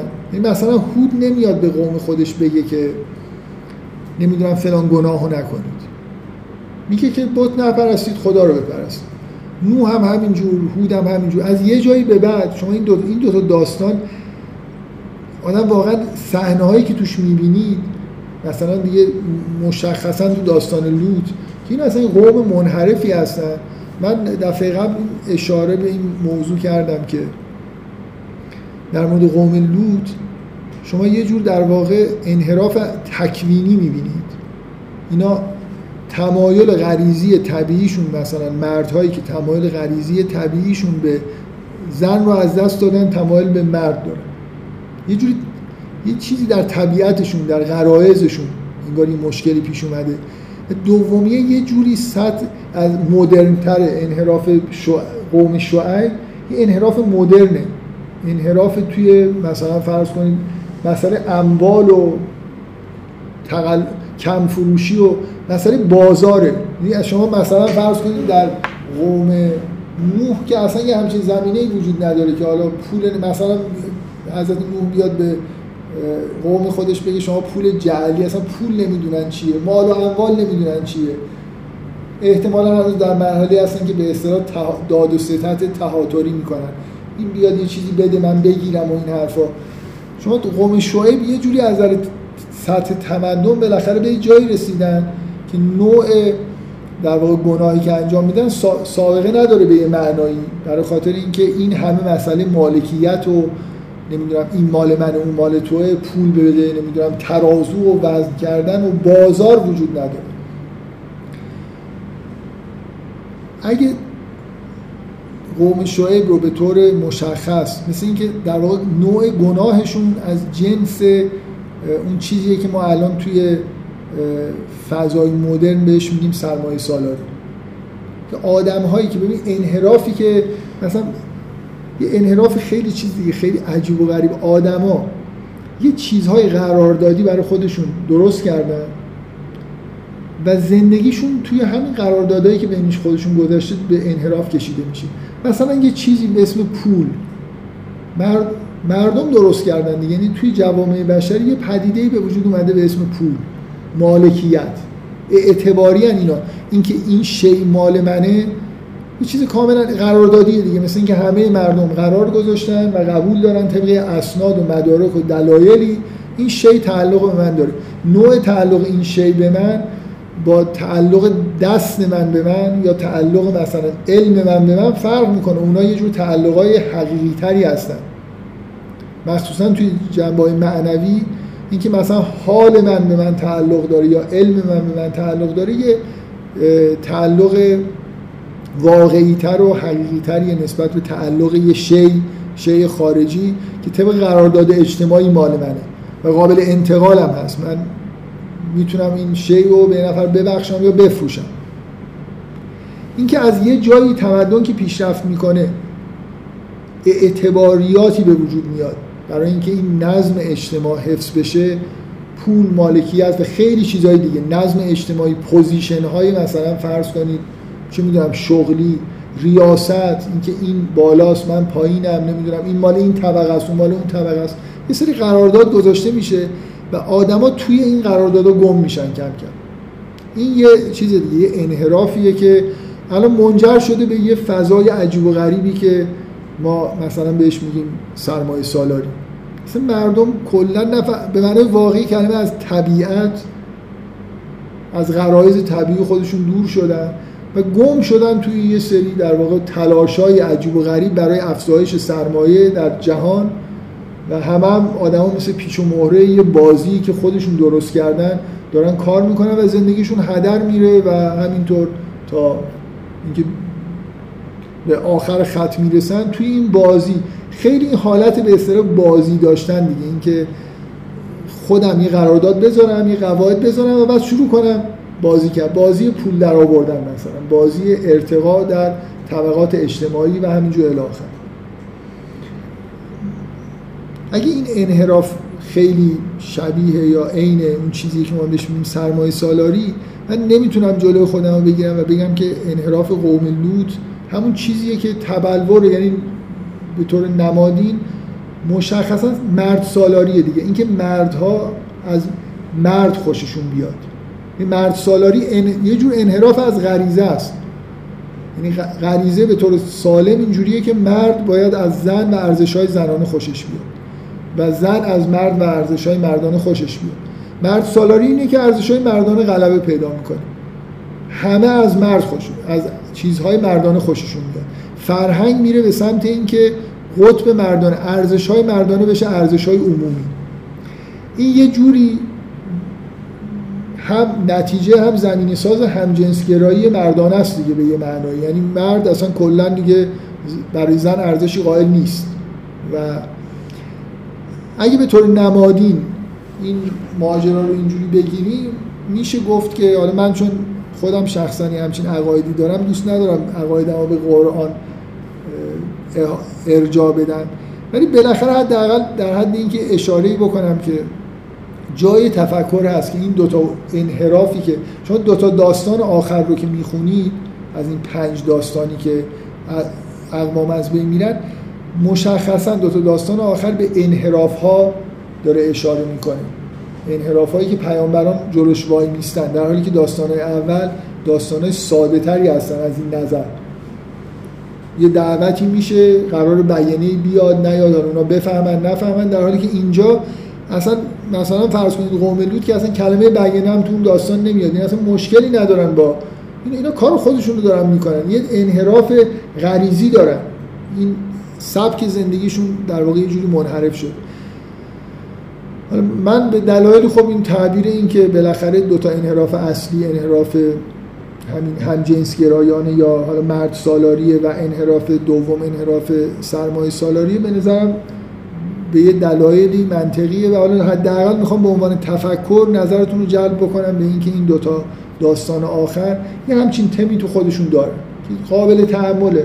حالا اگه کسی جوری دیگه می‌خواد تعبیر بکنه بالاخره اینکه این دوتا داستان بعد از داستان ابراهیم میان که یه جوری انگار داستانهای مرحله دوم تکامل بشر هستن چرا اینطوری چرا به این گناهان دارن اشاره می‌کنن؟ و چرا این دوتا قوم انتخاب شدن با این دوتا گناه خاص؟ این جای بحث کردن داره دیگه. حالا از نظر من ممکنه خیلی با خوشحالی بگم که این با یه نظرهایی که از قبل داشتم هماهنگ ممکنه یه نفر جوری دیگه ای تعبیر بکنه. و یه نکته دیگه در مورد داستان ها من در مورد شطور صالح اینکه به طور نمادین چی رو داره نشون میده بحثی کردم. کلا داستان قرآن نه اینکه واقعی نباشن ولی هر چیزی که تو این داستان ها اتفاق میفته یه بارای تمثیلی و نوادین قوی هم داره. من یه چیز خیلی واضح توی داستان نوح که واضحه که کشتی کشتی هم مثلا ما یه روایتی داریم که میگه ان حسین مصباح الهدا و سفینت نجات اینکه بالاخره کشتی نجات آمدن پیامبران اصلا این بساط نبوت رو در زمین پهن شده. دین بیاد و شریعت اینکه این به طور نمادین کشتی نماد همینه دیگه. یعنی یه آدمایی همین الان ما اگه هدایت بشیم و سوار یه شریعتی چیزی بشیم نجات پیدا می‌کنیم و اگه نشیم هم اگه از دین از هدایت الهی پیروی نکنیم نابود میشه بنابراین اون بعد در واقع نمادینی که توی داستان نوح هست که اون شیء نمادینی که اونجا وجود داره با یه بار معنایی قوی ساختن کشتی و طوفانه و نجات پیدا کردن اونایی که توی کشتی هستن و از بین رفتن کسانی که توی کشتی نیستن. من یه چیزی که خیلی توی داستان لوط می‌خوام به این نکته اشاره بکنم. حس اون چیز عجیبی که اونجا اتفاق میفته واقعا بدون تعارف دارم میگم. این حرفایی که در مورد این داستان دارم توی این جلسه آخر می‌زنم حالت تحریک کردن مستمعین به فکر کردن تا اینکه بخوام یه نتیجه قطعی بگم. یعنی برای خود منم اینجوری نیست که بگم که الان اینجا یه چیز خیلی روشنی وجود داره. حداقل شروع بکنیم وقتی مثلا فرض کنیم با همچین سوره با پنج تا داستانی کنار هم دیگه مواجه میشیم به این چیزای نمادینش فکر بکنیم. به اینکه شاید در ورای این داستان یه چیز عمیقی وجود داره. این اتفاقی که اینجا داره میفته به یه چیز بزرگتر از خودش انگار داره اشاره می‌کنه. توی داستان لوط این اتفاق عجیبی که میفته تمایل این آدم هایی که همجنسگرا هستن قوم لوط به تجاوز کردن به فرشته هایی که از طرف خداوند اومدن. اینکه مثل اینکه فرشته به عنوان پاکترین و مقدسترین چیزی که اصلا هیچ آلودگی در واقع نداره و این حسی که تو این آدما هست در این حال خب چیزی که پاکه مثلا دست نخورده است زیباست یه چیز این شکلی اینکه اینا تحریک شدن و اومدن که به اینا تجاوز بکنن و بهش نمی‌رسن. من واقعا فقط همینجوری میگم دیگه این ضعیف ترین چیزی که دارم میگم. فقط مثل آدم گاهی اوقات ممکنه یه چیزی بگه نه به عنوان یه نتیجه قطعی به عنوان اینکه حالا اگه این نه شما, شما یه چیزی بگید. مثل اینکه شروع بکنید به فکر کردن.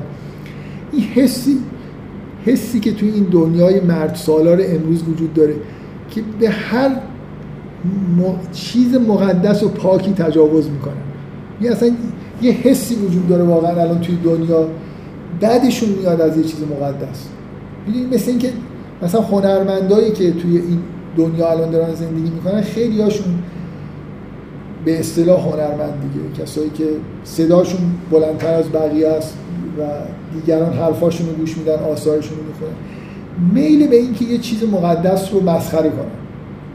اگه می‌بینم مثلا یه عده به پیامبر رو مقدس می‌دونن کاریکاتورش رو بکشن. کارتون درست کنن. این حس چی میگن؟ حد کردن مقدسات. این چیزش اینکه یه چیز پاکی یه جایی وجود داره و یه عده بهش معتقدن. این حالت مثل اینکه تجاوز کردن به هر چیزی که یه ممکنه یه حسی از پاکی داشته باشه.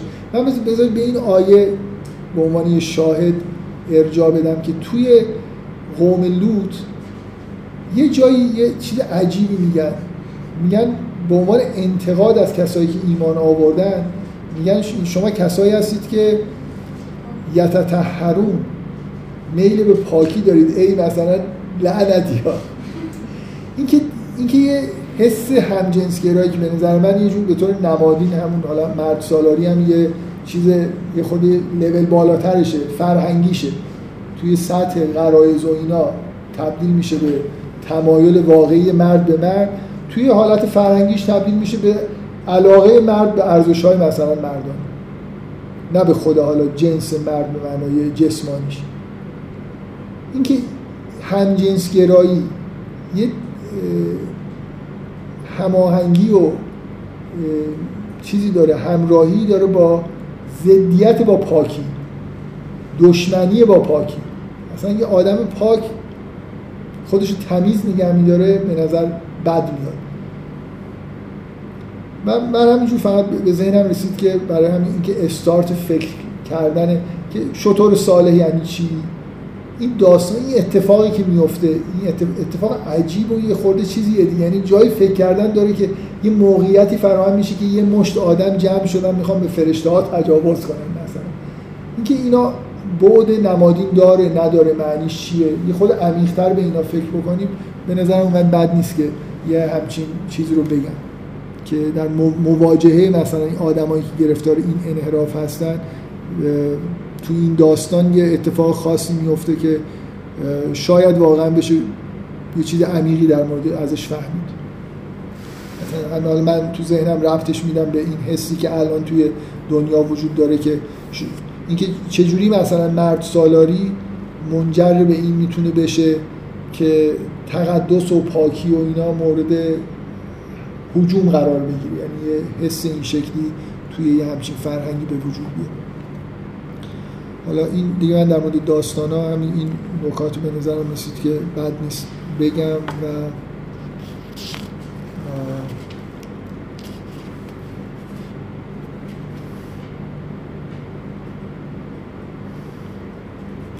چیز خاصی.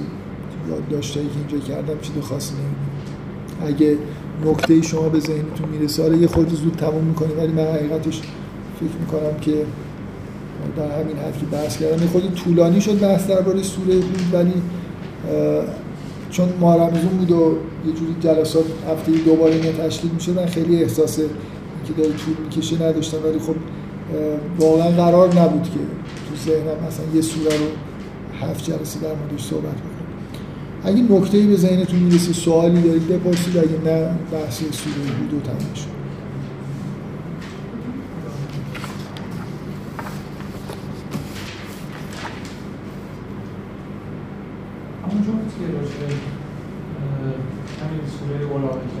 آیه چند آیه 17 افمن کان علی بینته و افمن کان علی بینته این های نصفه قضیهش چیه؟ جمله هایی که افمن کان علی بینته من رب و بقیهش رو اینا مثلا خودمون باید پر کنیم این یه اشاره هم که من خیلی چون یه سبکیه تو سبک کاملا سبکی. من توی فکر می‌کنم داست توی سوره حج یه بار اینو یه خورده نه خیلی مفصل ولی در موردش صحبت کردم که مثلا آیه میاد و همینجوری چیز میشه دیگه. قطع میشه با یه ماجرای دیگه. و این کلا این حس اینکه شما وقتی دارید قرآن می‌خونید یه جا خالیایی میمونه که باید پر کنید. خیلی جا ابهامایی که به وجود میاد عمدیه. شما باید بفهمید که اون نیست اینه. یعنی ببینید یه متنی که یه جوری interaction ایجاد می‌کنه. یعنی الان الان خیلی مده دیگه که من یه متنی بنویسم که خواننده مشارکت بکنه توی ساختن معنا. اگه یه آدمی این که قرآن میگه که قرآن یه جوریه که کسی که فاسق گمراه می‌کنه اگه یه مثل قانون اساسی و این دفترچه های کنکور و اینا که سعی می‌کنن هیچ ابهامی نباشه. قرآن نه تنها سعی نمی‌کنه هیچ ابهامی نباشه بلکه اصلا آزادانه اینجوریه که یه واژه‌ای که دو پهلوه به کار میره. یا مثلا فرض کنید همینجوری یه آیه میاد یه آیه وسطش میاد معلوم نیست خدا داره میگه یا شیطان. خب من باید بفهمم اگه اینقدر نمی‌فهمم که اینو این جمله رو خدا داره میگه شیطان برم سرمو بذارم بمیرم. یعنی اگه یعنی کلا اینجوری نیست که همه چیز خدا می‌گوید یوسف می‌گوید. خیلی جا متکلم معلوم نیست. ما باید اینقدر در واقع مشارکت بکنیم که به جایی رسیدیم که می‌فهمیم این حرف حرف خداست. من یه بار با یکی از بحث می‌کردم سر یه آیه که آیا اینو خدا داره اینجا میگه یا مشرکین حرف مشرکین که بابا اگه تو اینو متوجه نیستی که این حرف حرف مشرکینه خدا این حرف نمی‌زنه که خیلی بس کلات تو از معرکه است. یعنی کلا اینکه یه سبک قرآن اینجوریه که مثل قانون اساسی نیست. قرار نیست همین چیز واضح بیان بشه. شما اگه انحرافاتی توی قلبت باشه وقتی قرآن می‌خونی یه چیزی رو بد می‌فهمی و مثلا فرض کن این همه در قرآن گفته شده که هر کی ایمان بیاره عمل صالح انجام بده. یه آیه هست که میگه که ان الدین عند الله الاسلام بعد اسم این دینم که اسلام پس تنها دینی که مورد قبول اسلامه بعد مثلا مسیحا و یهودی ها میرن جهنم. همه قرآن خلاف اینو میگه. این یه دونه آیه. یه جایی درست معنیش این نیست. معنیش اسلام اونجا معنیش دین اسلام نیست. ولی بالاخره یه چیزی داره دیگه. راه رو باز می‌کنه. یه آدمی که فی قلوبهم زیغون ولی وقتی قلبش توش یه تمایلات اینجوری هست همین کافی براش دیگه. این آیه رو بگیره بنویسه رو در مسجد و همه جای دنیا که این دینه این الله اسلام. و من یبتغ غیر الاسلام دینن فلا یقبلن تمام شده رفت. فقط اسلامه که مورد قبول خداست. بقیه دیگه قبول نیست. من می‌خوام اینجوری نیست که من ببخشید باز از این جمله های بد میگم. اینجوری نیست که خداوند ندونه که این آیه این ابهام داره و یه در گمراه می‌کنه. اصلا خداوند میگه که می‌خوام گمراه بکنم دیگه. آره، از اول از اول قرآن اصلا اون صفحه مثلا دوم سومش که مقدمه داره گفته میشه این حرف گفته میشه که اونایی که فاسق هستن رو گمراه می‌کنه. یوزل رو به این کسی چجوری گمراه می‌کنه؟ همین عدم وضوح همین جمله ای که میاد معلوم نیست کی گفته. یه جمله میاد باید مثلا مثل این مبتداست باید یه خبری داشته باشه ولی خبرش نیست. و ابهام داره مثلا یه جوری شاید منظور اینه شاید من. تو این شاید اینه شاید اونا از درونم باید یه صلاحیتی داشته باشم که قاطعانه بفهمم که شایدی در کار نیست. حتما اینه. این جمله رو حتما خداوند گفته اون جمله رو حتما مشرکین گفتن. اینکه نمی‌دونم متن من مجبور نمی‌کنه نگفته که و خداوند می‌گوید اینجوری و مشرکین می‌گوید اینجور. من باید به جایی برسم که از درونم در واقع این جاخالی ها رو پر بکنم. و آیای نسبه رو جزء این چیزایی که, که یه جور در واقع آره مثل مبتدایی که خبرش معلومه من باید بفهمم که خبر چیه. ولی لزومی نداره گفته بشه. اگه یه دم نمی‌فهمن خب نمی‌فهمن. اصلا سبک آخه یکی دوتا نیست. اصلا سبک این قرآن یه پیچیدگی ها و من مثلا همین این حالت هایی که این حالا من الان من بهش میگم پرانتس هیچ چیزی وسط یه چیزی میاد اون ادامه پیدا می‌کنه. یه متن داره تموم میشه یه قسمت پاراگراف بعدی میاد وسط این دوباره این که تموم میشه اون ادامه پیدا می‌کنه. یه پیچیدگی های ادبی داره که خب آدما رو می‌تونه طرف اگه این مثلا فرمو نمی‌فهمه یا آدمی که گمراه نمیشه دلیلش نیست که استاد فرمه. دلیلش اینه که می‌دونه که اون غلطه اون برداشت. می‌دونه که این برداشت نمی‌تونه می‌دونه که اسلام تنها دین مورد قبول خداوند نیست. بنابراین تو هر چ... آگرم بیاری هر چقدر هم اصلا به نظرشان برسی راست میگه اینجا نوشته ان دین عند الله الاسلام. ولی می‌دونه که اینجوری نیست. حالا شاید نتونه استدلال بکنه از نظر ادبی که چرا اینطوری نیست. ولی فطرتش و شواهد دیگه که تو خود قرآن هست بهش اجازه نمیده همچین چیزی رو بپذیر و قرآن همش همینطور. هر جاش بالاخره یه جایی داره برای اینکه یه نفر یه چیز بدی از توش در بیاره.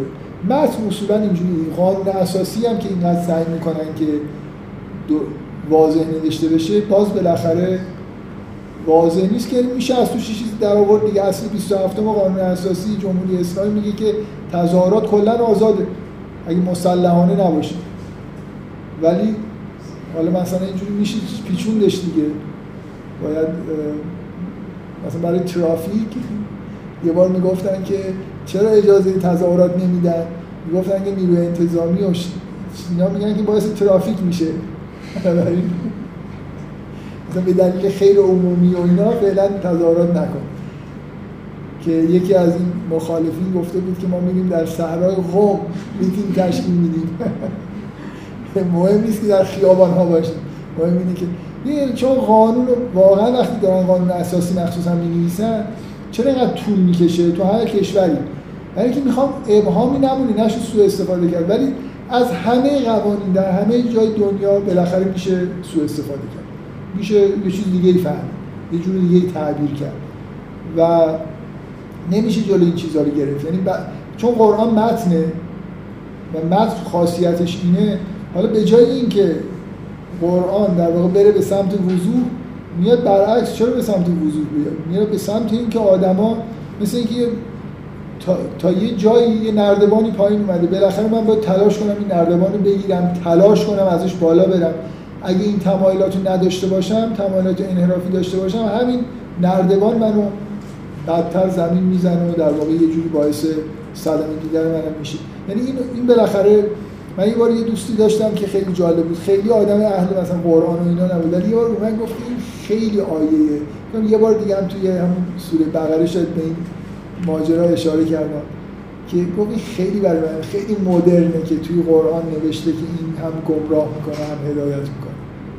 اینکه تو خود این متن اینو نوشته نه اینکه اینکه این متنی باشه خاصیتش این باشه مدرنه.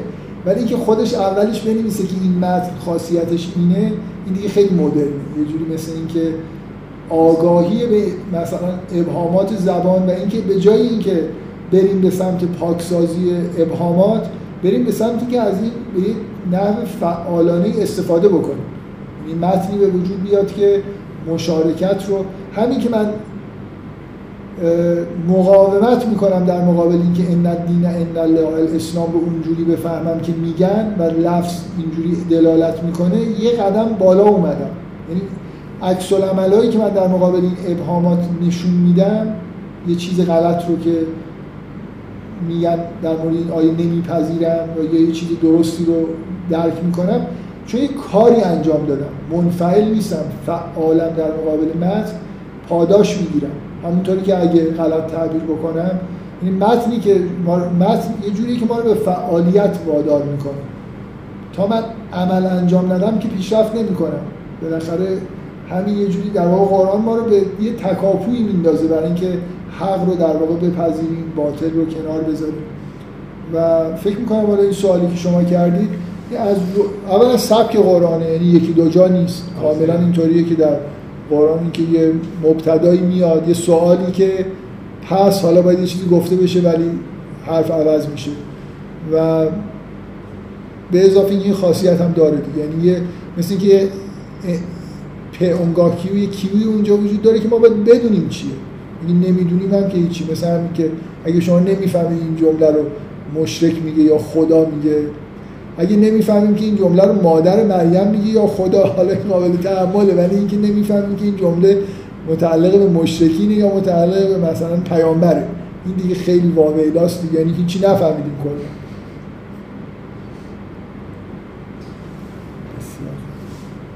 خب انشالله من موضوع جلسه بعد باید اعلام کنم ولی هیچ فکر نکردم که سوره بعد چی باشه. حالا با ایمیل اعلام می‌کنم انشالله. می‌خواید همینجور اشکال نداره همینجور یه سوره انتخاب بکنیم. سوره مثلا.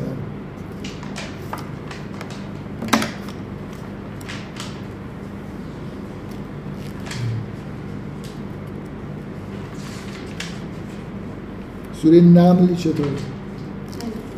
او خیلی خوبه. سوره نمل.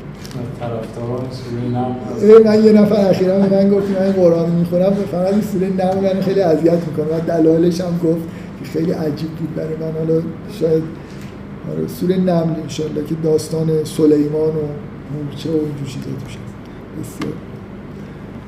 از هفته آینده جلسه نداریم از هفته بعد همین یک شنبهش انشالله فکر کنم همینجا. این جلسه رو با ایمیل میگم دیگه ولی موضوع فعلا سوره نمل باشه. یه نفر ببخشید حالا در انتهای جل... یه نفر شفاهن یا کتمن یادم نیست پیشنهاد کرد گفت که چرا یه جایی درست نمی‌کنید که آدما که قبل از اینکه شما جلسات رو شروع بکنید دارن سوره رو می‌خونن و یه برداشتایی دارن بیان اونجا مثلا برداشتای خودشون رو بگن. من که از خدا من یه نفر این کار یه نفر این کارو بکنه به کیو لیستم ایمیل بزنه که یه جایی درست کرده که مثلا بحثایی که در مورد یه سوره میشه رو یا لابلای جلسات که سوالی داره یه ایده ای من همیشه وقتی این جلسات داره برگزار میشه قبل از اینکه شروع بشه و همیشه بینابینش یه ایمیل دریافت می‌کنم که یه, یه برداشت های خاصی در مورد یه آیه یا کلیت سوره دارن و به من میگن. و خب چه بهتر که به همه بگن. فکر می‌کنم درست نیست به کیو لیست ایمیل بزنن گاهی اوقات فقط به من ایمیل می‌زنن. خیلی خوبه هر کسی یه برداشتی داره در مورد کلیتش در یا یه سوالی داره اصلا چیزی نمی‌فهمه. یه جایی اینجوری باشه برای اینکه آدما در موردش بحث بکنن. می‌تونه تو همون صفحه خورشید باشه می‌تونه یعنی حالت فروم مانند اونجا درست بشه تو اون فضا یا جای دیگه. من به هر حال اگه کسی این کارو بکنه خیلی ممنون میشه پیشنهاد میشه ساخت؟ جان؟ گوگل داک میشه ساخت آره یه جای آره فکر می‌کنم ساختنش کار خیلی ساده ای یعنی الان هر کسی آره می‌تونه این کارو بکنه. این بالاخره یه مسئول می‌خواد دیگه که بعدا مسئولیت که شاید لازم بشه چیزای فیلتر بشن اونا رو انجام بده. یه, یه نفر آره بالاخره یعنی بحثا خیلی منحر این همین کیو لیست هم که میلینگ لیسته خلاصه یه داروغه می‌خواد گاهگدار یه بحثایی تو شروع میشه و ادامه پیدا می‌کنه. یه نفر باید دو وسط بگه آقا بسته. دیگه این ایمیل ها رو نزنید. مثلا محمد محمودی باید واسه این آره اون که الان دیگه وقت این کارا رو نداره. ولی به هر حال پیشنهاد خوبیه بحث آینده اصولی نقله و به احتمال خیلی زیاد دو هفته بعد یک شنبه همینجا تشکیل میشه.